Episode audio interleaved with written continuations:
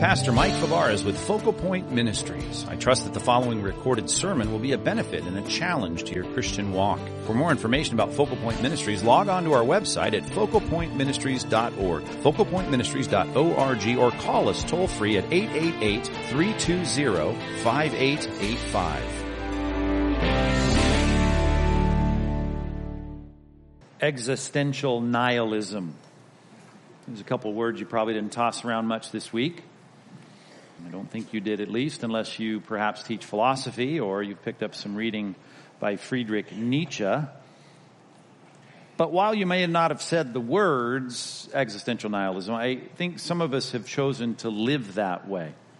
You see, existential nihilism asserts that life has no meaning. There's no purpose behind it all. And that's a secular philosophy you may not subscribe to, but I think so often Satan is working hard to get you to live that way. I mean, think of the words we do toss around every day. I mean, we talk about things being meaningless or useless or a waste of time or what a random thing or that was by chance. I mean, these kinds of phrases, futile, absurd, they're words that have a lot of nihilistic thought behind them. I mean, we may not connect it all at that level, but it is something that we need to recognize is a fight between the truth and what some people would say is true, but of course is devoid from everything that is true. Nihilism. Nietzsche, by the way, who was the most famous proponent of this early on, the late 19th century, uh, I think actually believed what he taught. And he proved that by going crazy by the time he was 44. His philosophy collapsed in on him while he was espousing to the world that you could become what he called this German Polish philosopher, he called the Ubermensch. You could become Ubermensch, means Superman. You can rise above all this kind of meaninglessness once you recognize the meaninglessness of it all, and then you'll be, you'll be the Ubermensch. You'll be the Superman. Well, of course, he ends up just going nuts and spends the last 11 years of his life in a vegetative state in bed. So I think it's safe to say that this philosophy from one who claimed to understand it best is not the thing that leads to human flourishing. If you think about it, he's fighting and suppressing the things that actually do lead to God's creation being all that it should and can be. The things that allow the fueling of life in its fullest, of course, requires meaning. He popularized phrases like God is dead and Christianity is the impediment. Well, of course, God is not dead, and Christianity is not the impediment. Matter of fact, Christian theology is the answer. The answer to the truth that God is a personal God who designs and creates and creates individuals in his own image that have meaning and purpose and design and a plan. That's very important for us to recognize there is an order to all of this. And Psalm 138 can help us lock into that even when things are hard, even when we're tempted to say meaningless and random and futile and by chance and, and what was that for? And that's, that, that makes no sense and absurd. There is sense, there is purpose, there is plan, even to your life when things get really, really tough or if you're just going through the mundane routine of life. I want you to look at this passage with me if you haven't already turned there. Psalm 138. It's a psalm of David, as the superscription says. And it reminds us that we've got to affirm a God, a God who is never pointless or random or chaotic. A God that is not random, pointless, or chaotic with your life. And the years that remain between now and the end of this life on this earth, there's always a purpose, there's always a point, there's always design, there's always order, there's always meaning.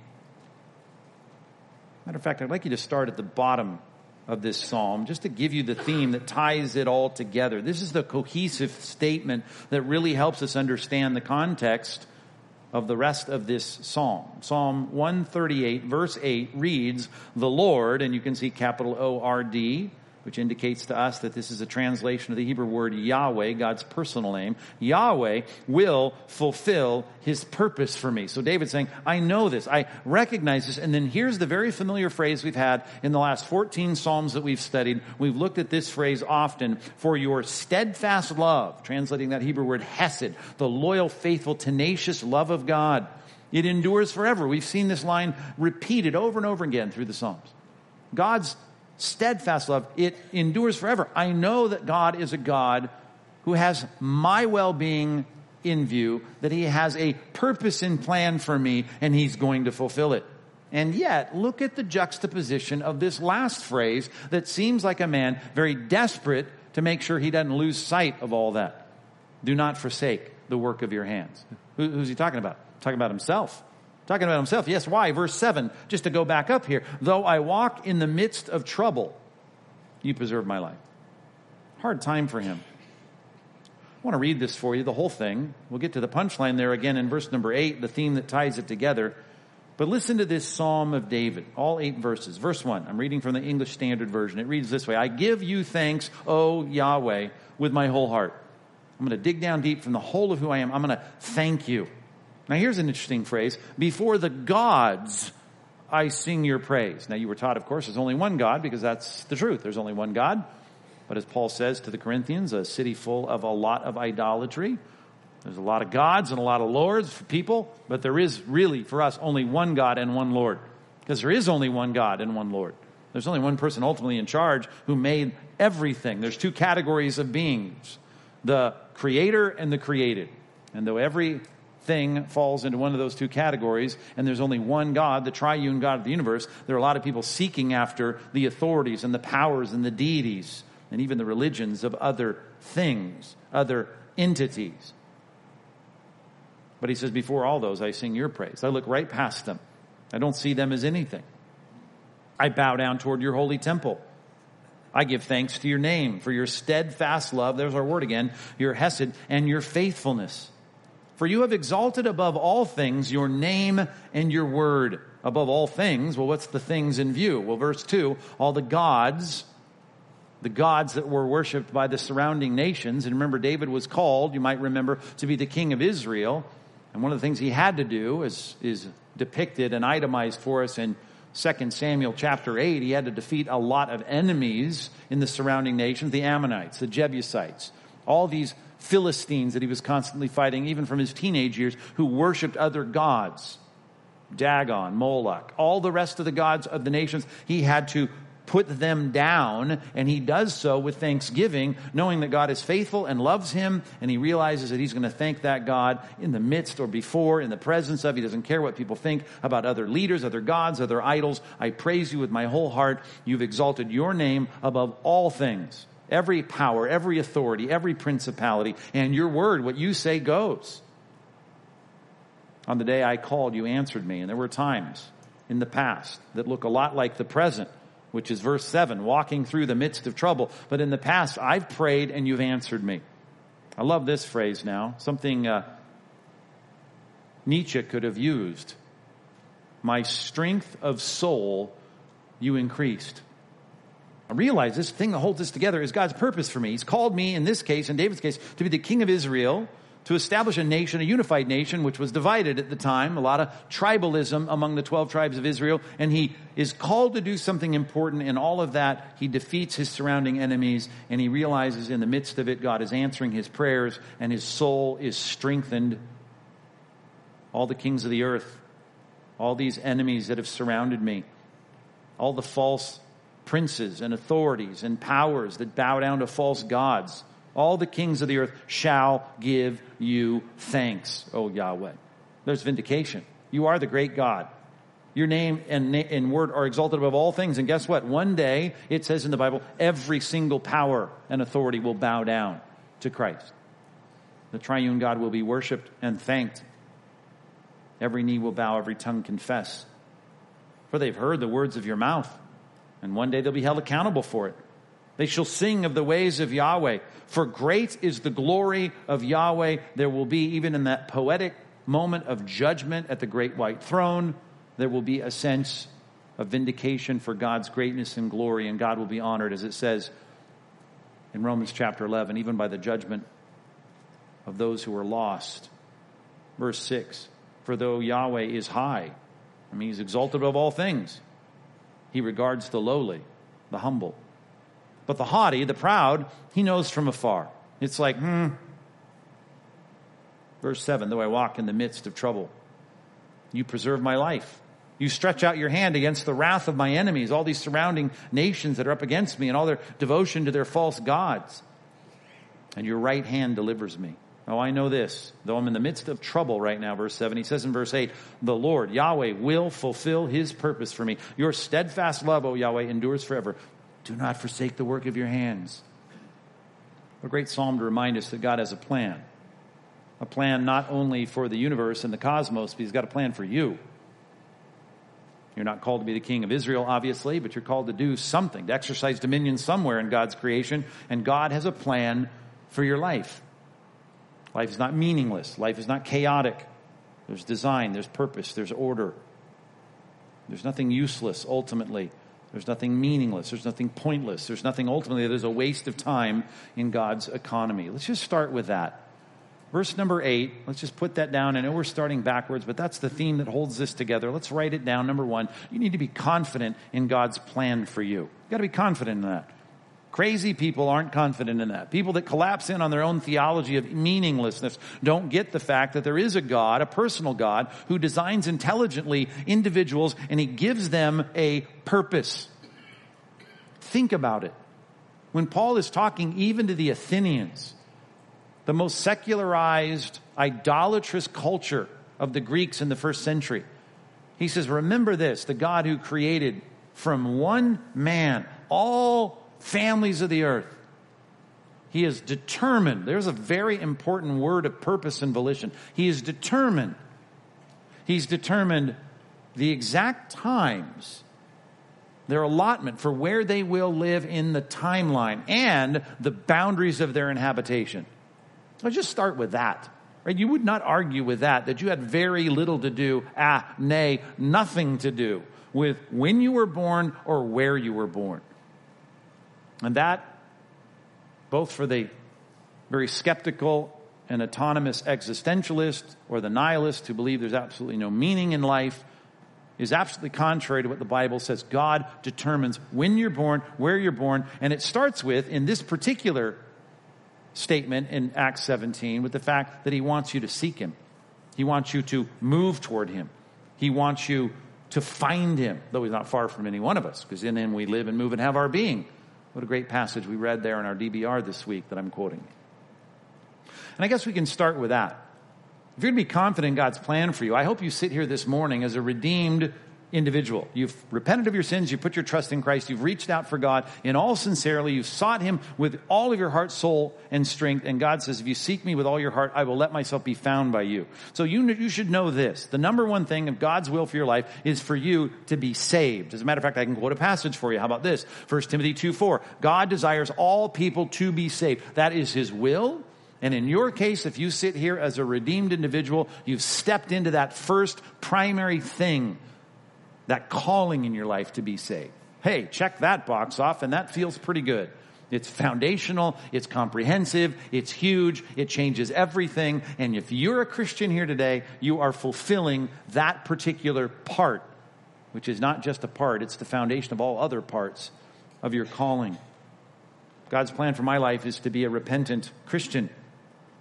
Secondly, as long as I'm quoting passages, he doesn't just want us to seek Him. That's a great statement there in Acts 17, but He wants us to grow up and be more like Christ. I'll just quote this to quote a passage about the will of God. 1 Thessalonians chapter 4 verse 3. This is the will of God for you, your sanctification. Sanctification, to be set apart, to be more and more increasingly a reflection of God's holiness in this world. So if you're fighting a battle with temptation, if you're fighting to be more Christ-like, even if you're fighting to get up in the morning and spend time in His Word, that battle, you're right in the center of God's will. You're moving in the direction of what God wants for your life. You should be confident in God's plan for you, but that is just not all there is to it.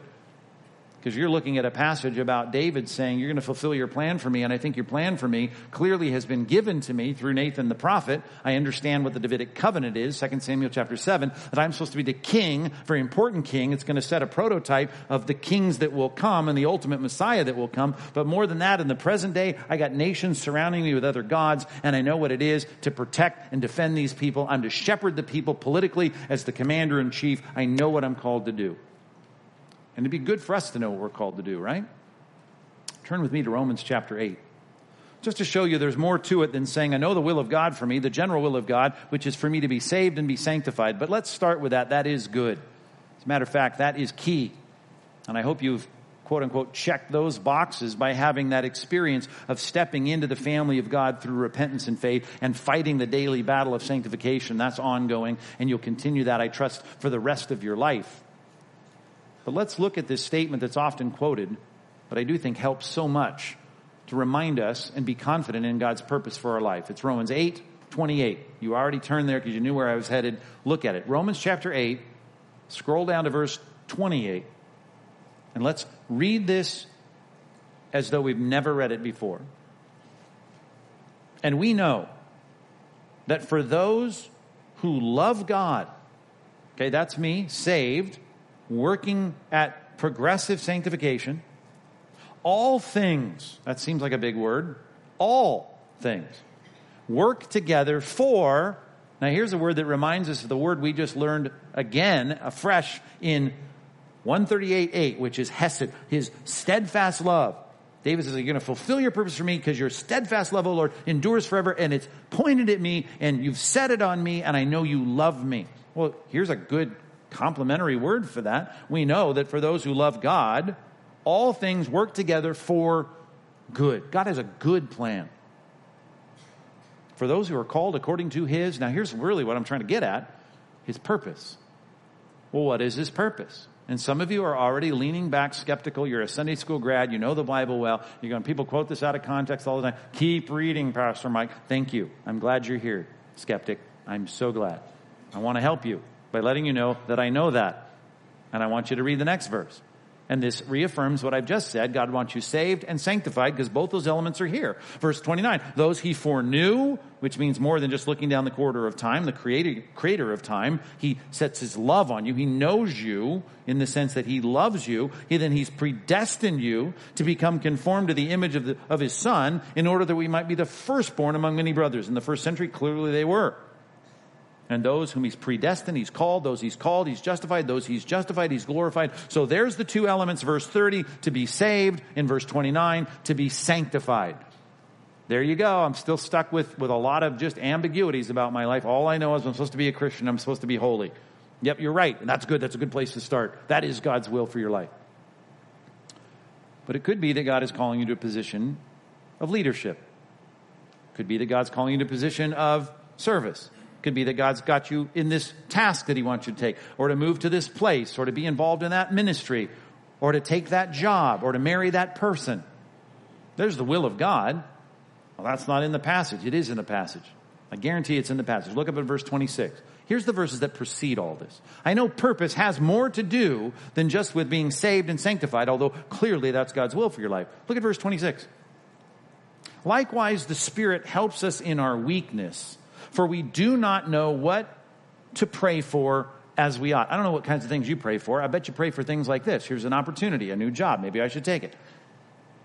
Here's a major. I might want to major. Maybe I should choose that. I don't know. Should I choose this one or that one? Here's a person. Maybe I should marry this person or that person. Maybe it's time to have a kid right now. Maybe it's not. Maybe I should buy this house. Maybe I shouldn't. Maybe I should rent this apartment. Maybe I shouldn't. Maybe I should live here. Maybe I should live there. Maybe I should go to this church. Maybe I should go to that church. We don't know how to pray as we ought. We pray for a lot of things, but we don't always see what's right. But the Spirit Himself, here's the good news, intercedes for us with groanings too deep for words, which completes a triad of a theme about caring deeply about something. Creation's caring deeply. It's personified in the passage of groaning for the redemption of the sons of God. We ourselves groan within ourselves. We can't wait to be redeemed and have this sinful body replaced with a glorified body. Now he speaks of the spirit groaning. It completes this, this trio of groanings. He groans. He deeply wants what's best, what's right for us to fulfill that purpose. He who searches hearts knows what the mind of the spirit is because the spirit intercedes for the saints according to, here's purpose right here, the will of God. Guess what the Spirit of God is interceding for in my life today as I sit down and pray with a limited view and perspective on what really would be best? Well, the Spirit is interceding according to the will of God about all the details of my life. The purpose of God for me is set. God knows what He wants me to do. He knows what God, God knows what He wants you to do. You sit down and pray. Should I? Should I? Do I? What do I do? The will of God. What God wants in fulfilling your purpose. You're not alone in trying to seek what that is. And I want to encourage you this morning there is a plan. And though this is not a counseling session, I want to be pastoral and at least let you know you ought to seek to know, to do what is pleasing to God and most pleasing to God because the decisions are never really between, if you know about saved and sanctified, between good and bad. It's between better and best. I want to do what's right. I want my life to count. God, you've got a plan for me. I want to know. Am I supposed to be the king of Israel? I'm supposed to fight this battle? Supposed to make Joab this commander? I, I, I need your help, God. I'm going to pray. Give me wisdom. And the Spirit's going to be praying, interceding for the saints according to the will of God. Because we know, now I can read verse 28, knowing that it has more to do with, it has more than just to do with our salvation, our sanctification. He's going to work all things together for good. He is going to, to quote our passage, the Lord will fulfill his purpose for me. Why? Because his steadfast love endures forever. We know that for those that love God, all things work together for good to those who are called according to his purpose. Big purpose, I understand, verses 29 and 30, sanctification and salvation, but verses 26 through 27, the details of your life. God wants to accomplish his purpose for you. We've been reading in the DBR through Acts, and it's been a great read this week. I've already quoted some things from Acts 17, but we've also read through Acts 20 and 21, and a lot is being revealed to the Apostle Paul about the hard times that face him on the path that God has chosen for him. Much like David. David's supposed to be the king at a time when all the enemies surrounding Israel want to see Israel collapse. Under Saul, there's a lot of shaky stuff going on. David had to step up and really consolidate the power, and there's a lot of people trying to undo him. And yet, in the passage, in the apostle Paul's life, it's similar in that there's lots of trouble in the path. There's battles for David, there's battles for Paul. And you might remember recently this week, we read of Agabus saying to Paul, You're going to go and you're going to have a lot of bad things happen. You go to Jerusalem, you end up going to Rome, you're going to be in a lot of hurt. You're going to be persecuted, you're going to be imprisoned, you're going to lose your freedoms. In Acts 21, here's what the Ephesian leaders thought of that. When, the, when we heard this, and Luke is writing this, he's one in the crowd here one of Paul's traveling companions, we and the people urged him not to go up to Jerusalem. Don't go. You're going to get arrested. You're going to be in trouble. It's going to be bad. You're going to go to prison. And Paul answered and he said, What are you doing, weeping and breaking my heart? Right. I am ready. Not only, verse 13 says, to be imprisoned, but to die in Jerusalem for the name of the Lord Jesus. And since he would not be persuaded, we ceased. Ceased doing what? saying, Oh, Paul, you shouldn't go. You shouldn't go. Why? Because the will of God's going to be hard for you. We stopped with that and we said, Great line. It jumped off the page this week when I was reading. Let the will of the Lord be done. God's purpose is going to be fulfilled for you. You need to have Paul's perspective, which is, I'm ready. I'm ready not only to be in prison, but to die. I'm ready to spend and be expended for the purpose that God has for my life. You want rest, you want perfection, you want everything to go well. Great, it's coming. It's called the New Jerusalem and it's on the way. But right now, it's going to be hard. And so it is for your life. Don't think like the world does that if it doesn't feel good, it's not God's will for you. I saw a lot of people quoting this on social media when we read it in our DBR, Acts chapter 20. Same theme. People concerned about Paul's well being going to Jerusalem. And Paul said this Now I know I'm going to Jerusalem constrained by the Spirit. That's God's purpose for me. I sense it and I know it and I'm heading there. Not knowing what will happen to me there, at least not in details, except, verse 23, that the Holy Spirit testifies that in every city imprisonment and afflictions await. But I do not account my life as of any value or as precious to myself, if only that I may, here it comes, I love this, finish the course and the ministry that I receive from the Lord. And in that case, his was to testify the gospel to all these people of the grace of God in the Gentile lands. And he said, Listen, don't care about anything but staying on the path of God's will for my life. Now, again, it's not a counseling session. I can't get into the details of your life. I'd love to counsel you through what the will of God is for you in detail, but I can tell you this there is a, there is a will, there is a path. Don't freak out. Don't get into paralysis by analysis. Know what the will of God is in terms of your salvation and your sanctification, and then start to pray and pray and pray and seek the truth of God's word. He's exalted his word above all things, his name and his word. Consult it, seek it, and move forward. You can't fear the stuff that David is laying out for us in verses 1 through 5 of our passage. Look at it again.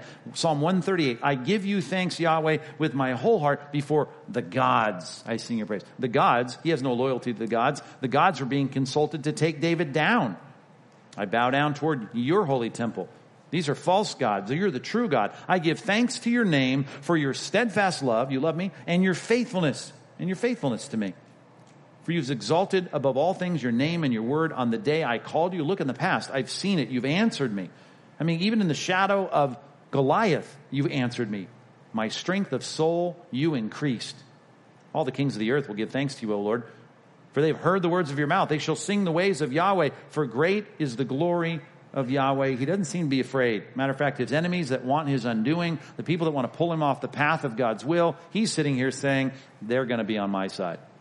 Talk about being on the right side of history. Here it is again. You will be exactly where you need to be if you fight every opponent to stay firmly committed to the will of God for your life. If you know what it is, and you know what it is in terms of salvation and sanctification, and now it's going to get into the details of the word, like, I don't know, bad company corrupts good morals. Don't be unequally yoked with unbelievers. Things like that. They're going to cost you. But you're going to say, I don't care what you say. I don't care what people think. I'm not going to deviate. I'm not going to be afraid of someone who's actually going out to try and kick me off of the path of the will of God. I'm not going to fear.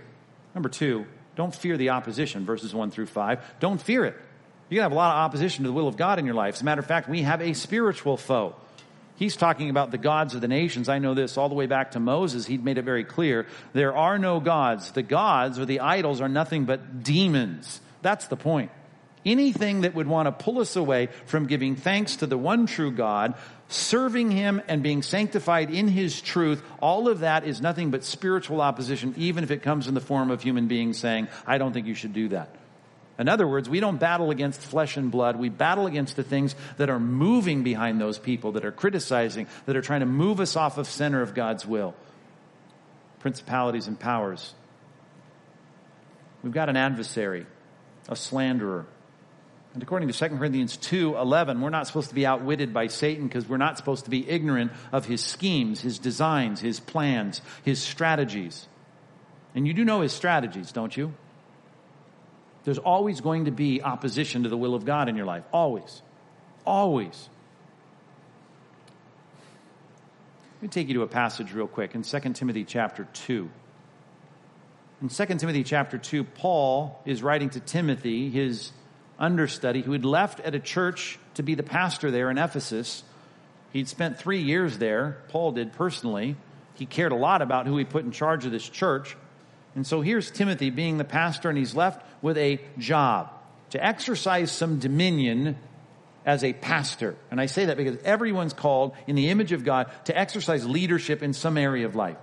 Whether you're raising kids, whether you're digging a ditch, whether you're building buildings, whether you're pastoring a church, you've got a exercise of dominion. And in this case, within the will of God, we know this. It's to have a peaceful, joyful, harmonious fellowship that's growing in Christ. I mean, I can look all throughout Scripture to really develop and bo- boister that kind of statement. I mean, Timothy was called. His, the will of God for his life is to lead a joyful, peaceful congregation in Ephesus. He had had that confirmation. Drop down to verse 23, 2 Timothy 2.23. Here's some things that might want to kick you off the path, discourage you, might even make you want to quit.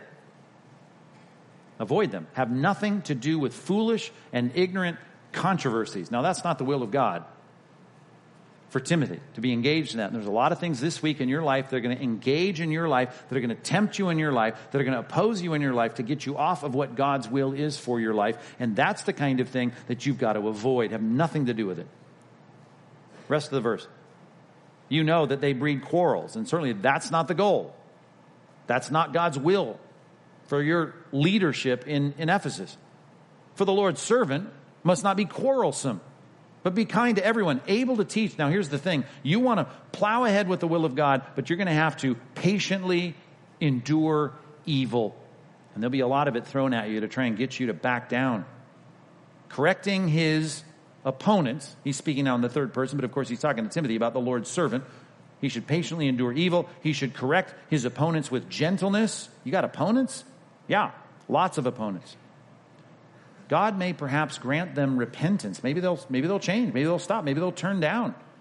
Leading to the knowledge of the truth and that they may come to their senses, underline this now, and escape the snare of the devil having been captured by him to do his will after being captured by him to do his will. Guess what? Satan's will for your life is not God's will for your life, and Satan is always going to ensnare people to try and be the discouragement, to try and be the opposition, to try and be the slander or the adversary against you accomplishing God's will. And I bet you can think of people right now in your life. And I know you're mad at them if you really have a righteous indignation about opposition, but realize all of this, not to relieve them of culpability, because of course they are guilty accessories to Satan's work. But you just got to know our battle ultimately is against the adversary of God, who does not want you to accomplish God's will for your life.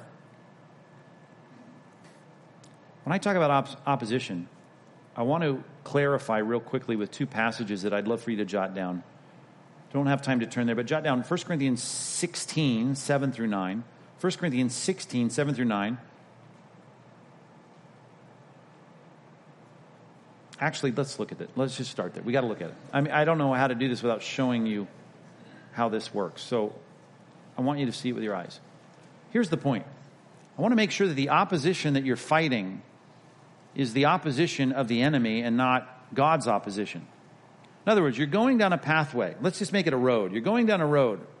Doing some work here locally uh, on the roads, and I've seen roads shut down and detours. If I'm going down the road and I see those barricades up, I want to know who put them there. Is that barricade put there by the enemy that doesn't want me going down this road? Or is this put up there by God saying, hey, Mike, don't go down this road? I've got to be able to distinguish the two. I'll have you look at this one. I'll save the other one for another time. 1 Corinthians 16, 7. For I do not want, he says, I do not want to see you now just in passing. So Paul's writing to the Corinthians saying, you know, I'm traveling through, doing all this missionary work. I don't just want to quickly just stop by and, and just get a quick meal and, and, and a night's sleep and move on. I hope to spend some time with you. So he's got words here, want and hope. Here's my hope and here's my want. But then he adds this, which is a great, great teaching for every Christian, and that is, if the Lord permits. Now, flip that over if the Lord didn't permit, what would he do? He would prevent it. So the Lord might prevent it. I mean, here's what I want to do. I want to go down this road, which is to stay with you for a while, but the Lord might prevent it. And so that means I would be pushing with my wants and my hopes, but God would say, no, don't go down this road, and He would prevent it. He would stop it. Or He might permit it, and the door would be open. Okay, well, that's good. You should know when God is preventing something you should not try to push down a door that God is trying to close. Well, then, God may open some doors. Verse 8 and 9. Verses 8 and 9. But I will stay in Ephesus until Pentecost. Why are you staying in Ephesus so long? Where he would eventually leave Timothy. For a wide door of effective work has opened to me. Now, what's the assumption? God's opened the door. And there are many adversaries. Okay, you're at a crossroads. There's two doors. They're both cracked open. God has cracked one open, Satan has cracked one open. God's behind one door saying, Don't push through this door. Don't push through this door. And he may not want you to walk through that door. And the other door, he wants you to walk through, but Satan is on the other side and he's pushing against it. You've got to have the wisdom to discern between those two. And again, he's exalted above all things his, his name and his word he speaks not only the decrees in heaven that we can't see, he speaks the decrees in the Bible that we can read, and we can understand from that book the things that would help us to know is, is door A or door B the will of God for my life. Not to mention good counsel, which if I want to talk about why Timothy knew for sure that he should be the pastor in Ephesus or that David should be the king in Israel, it's because he had some godly people clearly affirming that direction. In that case, he had Samuel, he had Nathan. In Timothy's case, he had Silas, he had Paul. So we need to seek his word, read his word, meditate on his word, talk to people that know his word better than we do to say, do you think this is God's will? And then here's the thing about both doors. You're going to have to push on both. You just need to make sure you're not pushing against God, you're pushing against the opponents. Because even if God opens a door, there's going to be plenty of people trying to shut the door. And that's wisdom. And you need input from other people to help you with that. There's a lot of people that think it's the will of God to sing on the worship team. Let me just say that for a second. you should get some confirmation from Joseph before you get up and get a microphone on the, on the stage. You've seen American Idol, right? I mean, a lot of people think they can sing and they can't. And so it's important for us to realize that the will of God needs to be affirmed. And just because you hope it and want it, as Paul did about staying there, that may not be what the Lord permits. The Lord may not want that. You can't just be driven by circumstances because there's a lot of open doors you should not walk through because you want to know who's pushing back against that on the other side. Again, I feel like in many ways this sermon is very unsatisfying because it's going to get you to a level of thinking through issues and you need to go further. That's why it'd be a good week to meet with your small group or someone you're in a discipleship relationship with if this raises issues that need to be addressed further. God's Word, the work of God's Spirit through good biblical counsel, so important so that you can, in the midst of the gods that want to undo you, the kings of the earth that want to defeat you, the people that want to push against you, you can say, I know, here's the good thing. God's will will prevail. All the enemies will one day bow down. And even Jesus, in his death, proclaimed victory to the spirits in prison. Or as it's put in Colossians, he publicly took the, the authorities and the powers and put them to public shame. And every demon is going to recognize their defeat. Are they still pushing against the doors of God's will to try and shut them in our lives? Absolutely. And like a game where you might have as a kid, I remember one going to a game in a basketball league and the other team had forfeited, but they had, I don't know, some kid friend play. We played the game even though they had already lost. That's what it is for demons, right? They're playing the game even though they know they've lost. When Jesus showed up and confronted some of them, they're like, oh, don't, you know, punish us before the time. They know they're losers, but they're still going to push against the will of God in your life.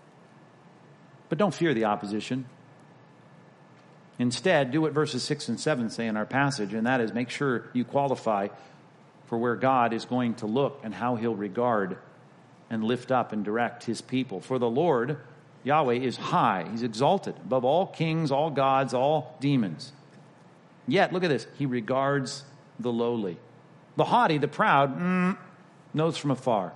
Doesn't have much regard for them. Though I walk in the midst of trouble, here's someone. Here comes. I preserve my life. But no, wait, I read that wrong.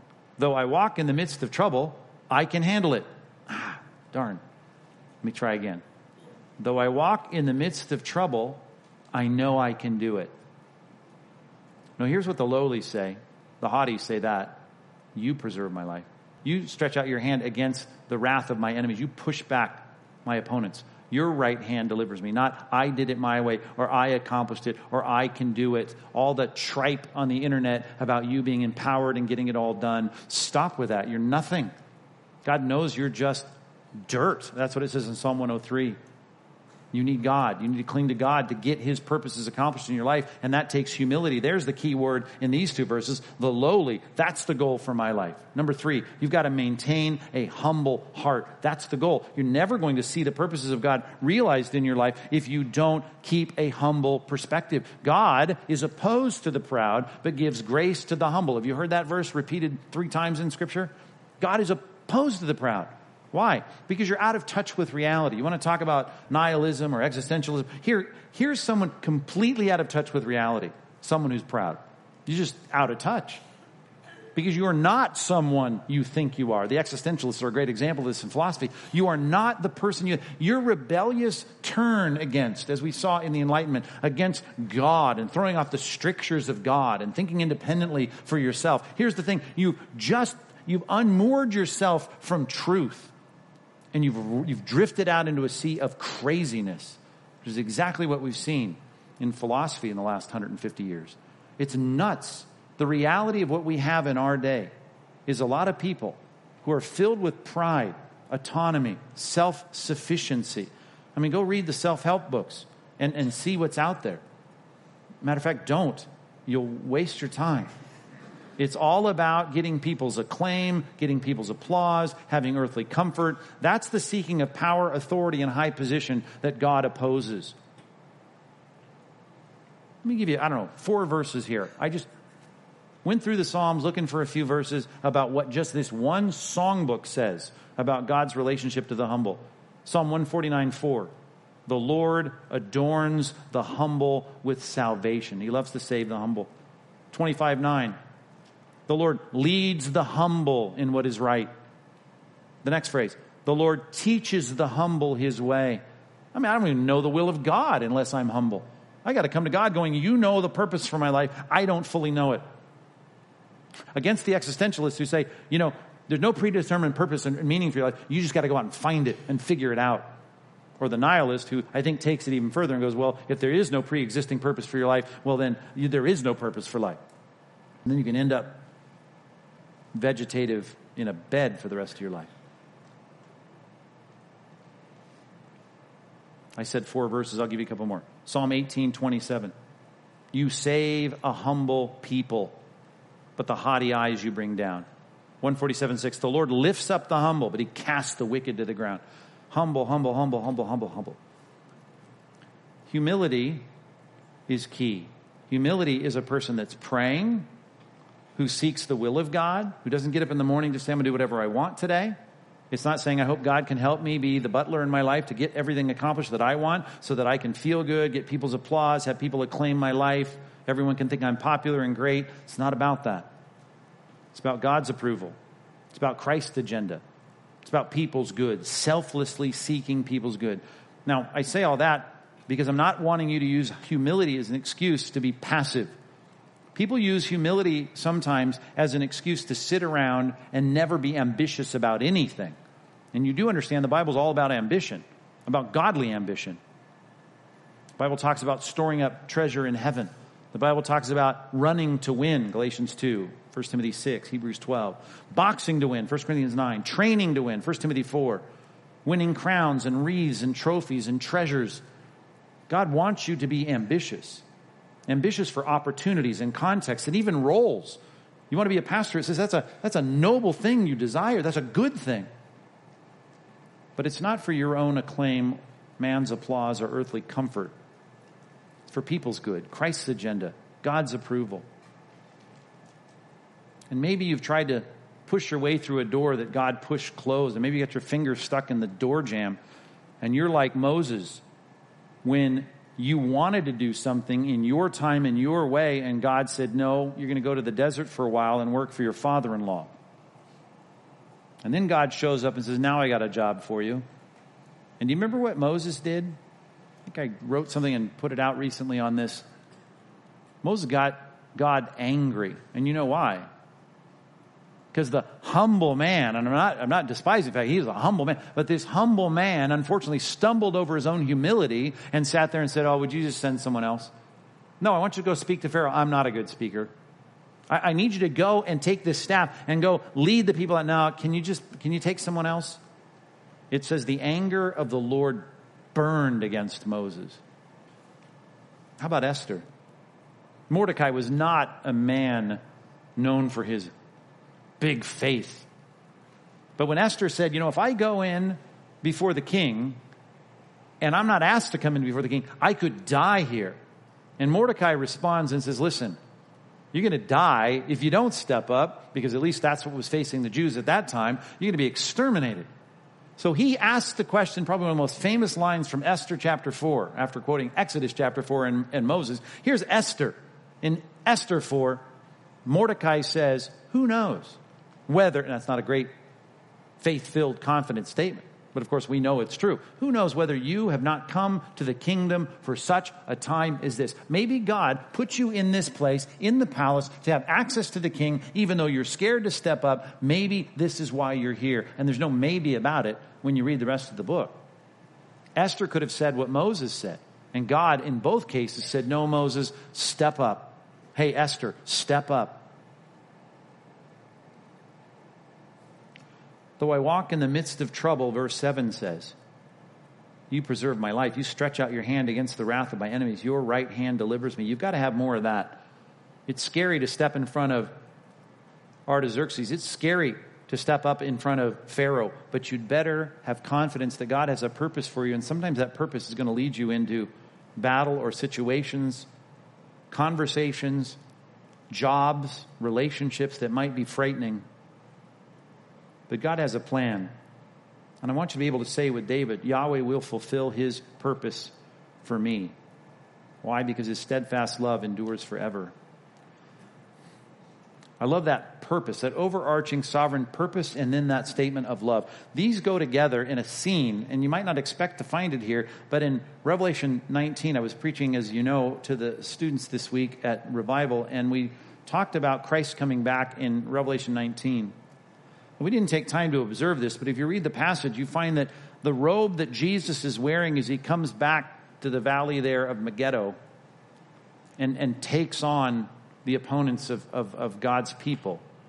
He's wearing a robe, and two things are said about it. Number one, it said what is written on it King of Kings and Lord of Lords. So he's got a name tag, and the name tag is I'm in charge here. I'm in charge. And every king who thinks he can do whatever he wants is going to have to bow to me. Every lord, every prince, every authority, every power, every boss, every manager, every supervisor is going to have to look to me. I'm now going to exert my power and begin to reign. King of kings and Lord of lords. The other thing it says is that that robe was dipped in blood. That's a strange thing to say. Well, from the very beginning of the book, the Lamb of God, who is the King of Kings and Lord of Lords, is presented as someone who has been slain. A lamb that was slain.